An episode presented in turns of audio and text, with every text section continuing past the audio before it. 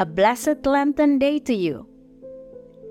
A reading from the Gospel of Luke, chapter 4, verses 24 to 30. Jesus said to the people in the synagogue at Nazareth, Amen, I say to you, no prophet is accepted in his own native place. Indeed, I tell you, there were many widows in Israel in the days of Elijah, when the sky was closed for three and a half years and severe famine spread over the entire land. It was to none of this that Elijah was sent, but only to a widow in Zarephath in the land of Sidon.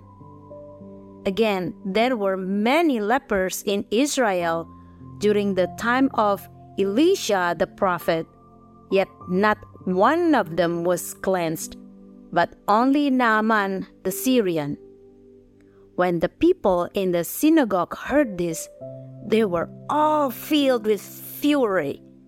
They rose up, drove him out of the town, and led him to the brow of the hill on which their town had been built, to hurl him down headlong. But he passed through the midst of them and went away. Hello, this is Isabel, a disciple of the Verbum Dei community from Indonesia, currently residing in Antioch, California. Throughout his life, Jesus experiencing many rejections. But I think being rejected in his own hometown must be one of the hardest ones. These were the people who watched him grow up, maybe even hanging out with him at the block party in their neighborhood. You would think that they would welcome him because of their familiarity. But no, they rejected him because they felt that they knew his credential enough to give Jesus any credit to his teaching. The gospel didn't say much about how he was feeling emotionally in response to this rejection. He simply stated, Amen, I say to you, no prophet is accepted in his own native place. And then he walked away. May have heard over and over that rejection is part of life. Knowing that fact doesn't make it any easier to accept rejection. I'm sure you agree with me.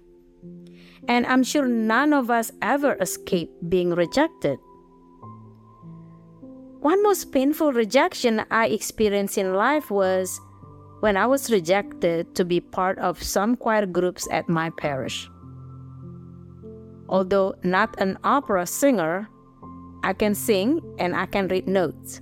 Yes, I can read music. Due to financial hardship, our parish couldn't afford to pay a professional music director anymore, so it relies on volunteers to coordinate the music ministry. I saw varied groups singing at Mass. I mustered the courage to approach the group after the Mass. I asked if I could join them singing. Instead of a warm welcome, they said, Please talk to the ministry coordinator. I approached two different groups who sang at different masses, and they all responded the same way. Then I decided to reach out to the person who coordinates the music ministry and express my wanting to join the groups to sing at the Sunday masses. His response was, You need to find a musician to accompany you singing. That confirmed my suspicion that they did not want me to sing with them. I felt rejected and hurt, and I held on that hurt for a long time.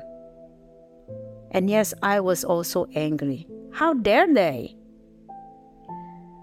I shared this during a confession the priest reminded me Jesus experienced numerous rejections. Who are you to think that you would be immune from rejection? But still, it, it did not make it less painful. I spent time in front of the Blessed Sacrament and offered my pain of the rejection to Jesus forsaken. I even questioned Jesus how he got over the pain being rejected.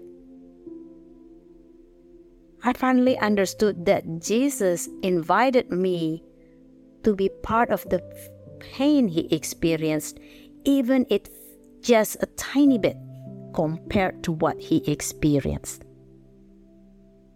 Being his follower, I am invited to be part of his humanity, and pain is one of being human.